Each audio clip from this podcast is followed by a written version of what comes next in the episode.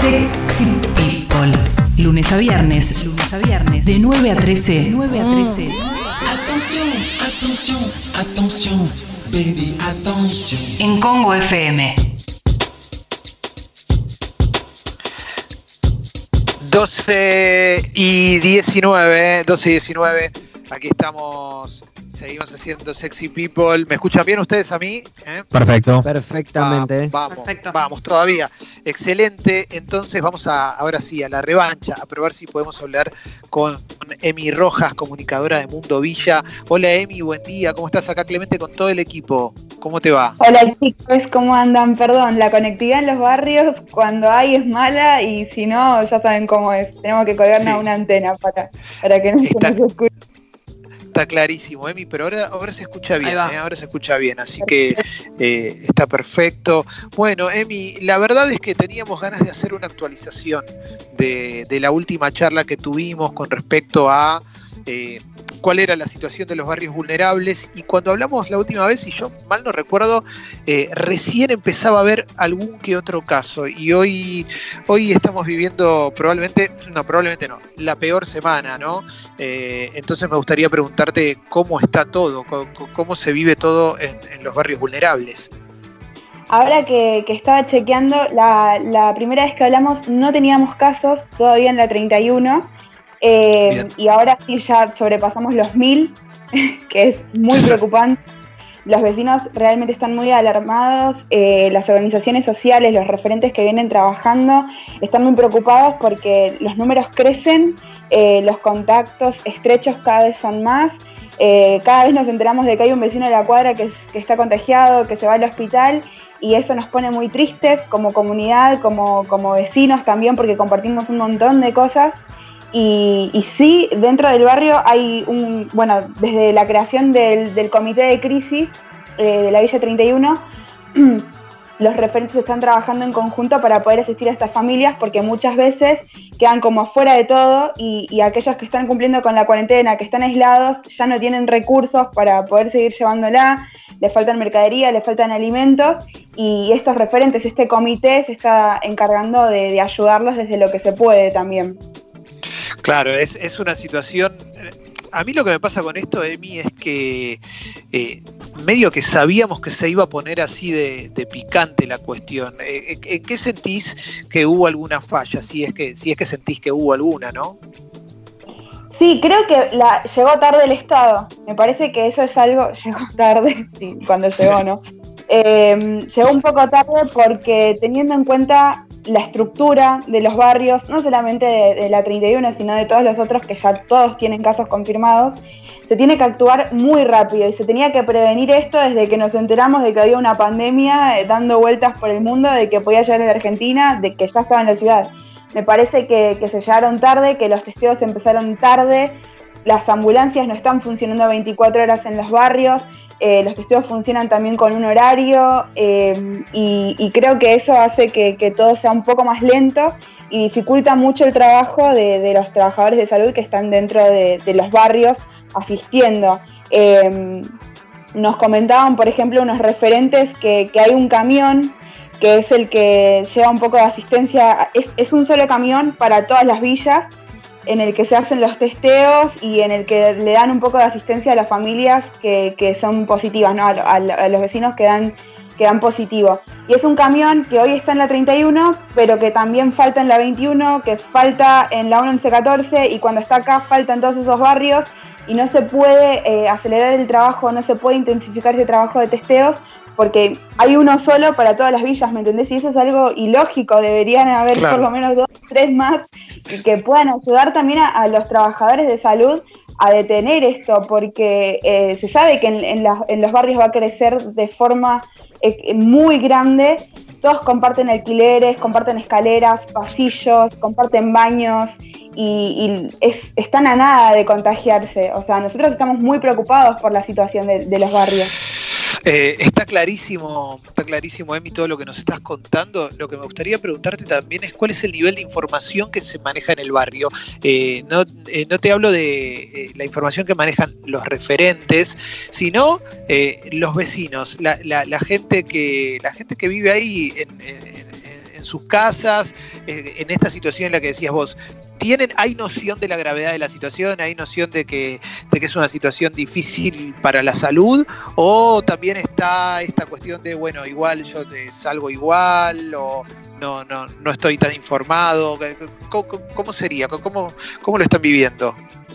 Yo creo que al principio costó que se tome un poco de concientización sobre el tema porque nadie entendía muy bien cómo funcionaba este virus.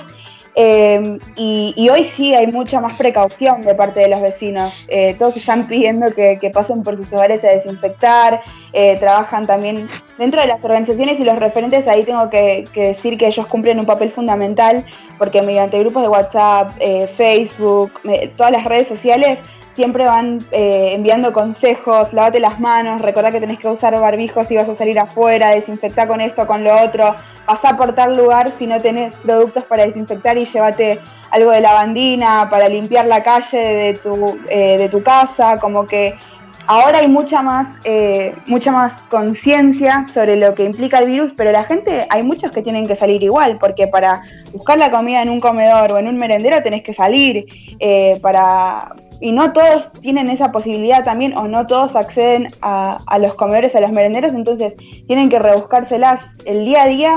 Creo que a veces hace que, se pase por alto todo el tema del coronavirus. Hay muchos vecinos que viven de las changas y que viven de lo que ganan en el día. Si en el día venden su pasta cero, gana, comen al día siguiente o pueden seguir trabajando el día siguiente. Y creo que esas cosas no se contemplan y ahí está el sector más vulnerable. Y ni hablar de los que están en situación de calle que ahora con el cierre del parador en, la Villa 31, por ejemplo, ¿dónde, queda ¿dónde quedan todas esas personas? ¿Que, ¿Quién se hace cargo? ¿Quién las ayuda? ¿Quién les alcanza alcohol en gel para que puedan lavarte las manos?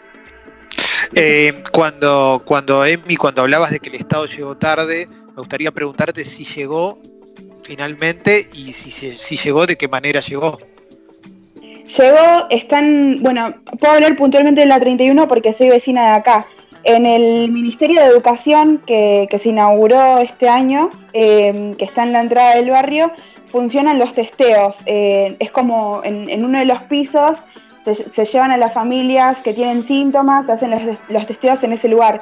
Después hay postas sanitarias. A partir de ayer empezaron otros, otros puntos, otras postas sanitarias a trabajar eh, y a trabajar y acompañar a estos vecinos que, son contactos estrechos o que tienen síntomas. También hay muchos asintomáticos, entonces aquellos a los que más o menos se puede identificar que estuvieron en contacto con alguno, eh, tratan de, de asistirlos desde esos lugares. Las promotoras de salud del barrio cumplen una tarea extraordinaria y están dejando todo en la cancha van casa por casa, ven si a las familias les falta algo, en qué les pueden ayudar. Eh, no solamente son como médicos, sino que están ahí como psicólogas, como compañeras, como amigas.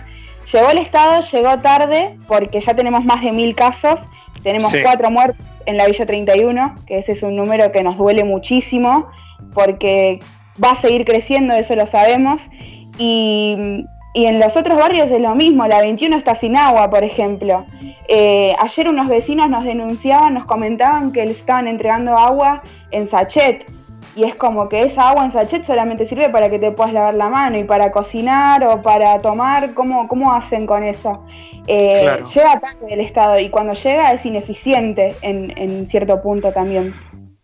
Eh, vos mencionabas a los comedores, Emi, y, qué, onda con los comedores? ¿Cómo, cómo se manejan? Eh, ¿Están abiertos, están cerrados? ¿Cómo, cómo, trabajan con el tema de los controles? ¿Pueden eh, llegar a, manejarlo de una manera, de la manera 100% correcta o, hay una exposición grande al virus ahí también? Yo he al lado de un comedor, por ejemplo, entonces te puedo decir que lo que están haciendo las trabajadoras, las cocineras, es eh, todo el tiempo recalcar esto de que respeten el metro de distancia, por ejemplo, para las personas que vienen a, retirar la comida. Eh, intentan desinfectar. En el barrio ya hay un par de comedores que están cerrados porque tuvieron casos positivos, entonces tratan de que toda esa comida que se tenía que servir en estos lugares se destine o se reparta eh, en otros merenderos, en otras partes del barrio. hay muchos otros que mediante donaciones que les van acercando a algunos amigos o algunos voluntarios que ya trabajan desde hace tiempo en los barrios, pueden sostener la desinfección. Eh, lo principal hoy es tener agua y lavandina y eso es algo que no se está cumpliendo en muchos barrios. O sea, la 31 hasta hace dos días, hasta hace tres días todavía estaba con un reclamo fuerte de que no había agua y la pandemia ya, avanzó y sigue avanzando. Hay, varios sectores que todavía no tienen, que reclaman, pero parece que ya es una cuestión más de que se habilitó una nueva red eh, de agua y que eso está tardando en llegar a todo el barrio. Eh, pero en el medio hay que ver cómo se asisten también, ¿no? Los los, los comedores y los merenderos, las ollas populares explotan, explotan de vecinos y eso es tristísimo. Sí, sí, sí, está, está clarísimo. Está clarísimo todo lo que nos está contando Emi Rojas de Mundo Villa eh, con respecto a la situación de los barrios populares. Acá Leo, Leo tiene una pregunta, Leo. Sí, Emi, preguntarte más que nada por eh, porque eh, escuchando a los infectólogos también y, y, creo que fue Pedro Can quien dijo que en todos los lugares más, más necesitados y que tengan construcciones verticales va a ser mucho más difícil. Yo creo que las, en este caso los barrios más, más vulnerables en la ciudad de Buenos Aires tienen eh, este tipo de construcciones. Es muy común verlo, ¿no? Tanto en 31, pasa también en Chacarita, ahí en Fraga pasa en otros lugares eh, que tal vez a diferencia de lo que pueden ser eh, en el conurbano otro tipo de, de, barrios. Pero a mí lo que lo primero que te pregunto con esto es si, si la población fue creciendo y fue creciendo de manera indiscriminada o si más o menos vos seguís mirando y seguís viendo que lo que, lo que está pasando en la 31 es que todo el día llegan más familias. ¿Cómo es el movimiento hoy en medio de la pandemia? Eh, yo creo que también hay una, hay una cosa que tengo que mencionar ahí, que es que dentro de los barrios incluso hasta se producen desalojos, ¿no? Entonces eso es muy difícil, eh, hay que contemplar, hay que ayudar a esos vecinos en la medida en la que se puede durante estos días, durante, desde que empezó la pandemia, no puedo realmente responderte con, certeza si es que creció el número de familias que se vinieron a vivir a los barrios, porque no estoy saliendo, entonces por ahí no, no tengo como esa visión de ver más gente. Uno ya cuando camina conoce, eh, va, va, conociendo, va eh, haciendo como, va, perdón, eh, pero se va imaginando las caras, las va reconociendo y ahora es como que no salgo, entonces no, no, no tengo esa visión. Pero, pero sí, las construcciones verticales en los barrios son todo un tema. Hay algunas villas de la ciudad en las que uno ve que son casas normales que van más para arriba, ¿no? Pero después está el caso de eh, Fuerte Apache, que son monoblocks, y que ahí debe ser un poco más difícil tener una idea de, de cuántas familias están viviendo, de cómo se está trabajando en la prevención en esos sectores, porque ahí comparten todo, o sea, los monoblocks son, otra cosa, muy diferente a, lo que uno puede ver, a esa imagen típica de la Villa 31 con casas, eh, con, el, con el ladrillo rojo y, el reboque ahí a, medio, ¿no? A medias. Eh, seguro que sí, que crecieron las personas que se fueron a vivir a la villa también por una cuestión que venimos arrastrando una crisis social y económica de otros años que hizo que muchas personas no, no, no podían sostener su nivel de vida, entonces tuvieron que que venirse a los barrios a, vivir. Eso sí lo vimos y, tengo, conozco casos. Eh, Emi, la última pregunta que te quiero hacer es, eh, ¿cómo se están preparando? ¿Cómo, cómo se preparan para las próximas semanas, eh, teniendo en cuenta eh, esto que sucede, que sucede en todo el mundo, te, puede suceder en, en, una, en una capital del, de, Europa, como puede suceder en, un barrio vulnerable, que es el avance, el avance de, del coronavirus. ¿Cómo, ¿Cómo se están preparando? ¿Qué hacen? ¿Qué medidas de prevención toman ustedes inclusive más allá del Estado, más allá de lo que pueda hacer el Estado, ustedes eh, como, personas que, están ahí, eh, ¿qué, hacen? ¿Hablan entre ustedes? ¿Hablan con los vecinos? ¿Le dicen, che, loco, guardate? Eh, lo pregunto desde la, desde la cuestión más básica inclusive. Sí, creo que ahí eh, estamos todos como un poco más paranoicos que nunca eh, y, la verdad es que ya tenemos como las poblaciones que son, eh, que son de riesgo, los, los adultos mayores que en los barrios hay muchos, muchos, los niños, las personas que están con enfermedades, tratamos de cuidarlos un montón, yo creo que ahí los vecinos tomaron mucha responsabilidad en eso y ayudan a hacer las compras a aquellos que no pueden salir, eh, tratan de asistirlos con un plato de comida, cuidando también eh, la distancia, cuidando la higiene, pero hay cosas que faltan eh, hay reclamos que se hacen puntualmente al Estado, más allá de lo que uno puede hacer como vecino, como humano, que eh, hay cosas que se le están reclamando, que son, por ejemplo, eh, no sé, unidades móviles, estas ambulancias 24 horas para, los vecinos, más asistencia alimentaria, están pidiendo que, se habiliten más unidades febriles dentro de los barrios también para poder ayudar a los vecinos nos estamos preparando como podemos, teniendo las herramientas que tenemos, cada día vamos avanzando un poquito más con, más contagios, entonces ahí por ahí los vecinos, creo que eso también hace que los vecinos tomen más conciencia. Eh, la mayoría de, los clubes o de las organizaciones sociales de acá del barrio están trabajando en un protocolo también, presentaron que, pidieron que se pida la, la emergencia sanitaria, que se declare la emergencia sanitaria eh, alimenticia y habitacional dentro del barrio, entonces en marco de eso van, los propios vecinos van armando protocolos para poder ayudar a los otros vecinos que peor lo están pasando. Creo que ahí es, es la solidaridad de, los amigos, de los que se juntan a tomar un mate o, a comer algo. Bueno, eh, ahí entra el, rol de las organizaciones y de los referentes que ayudan a sus vecinos.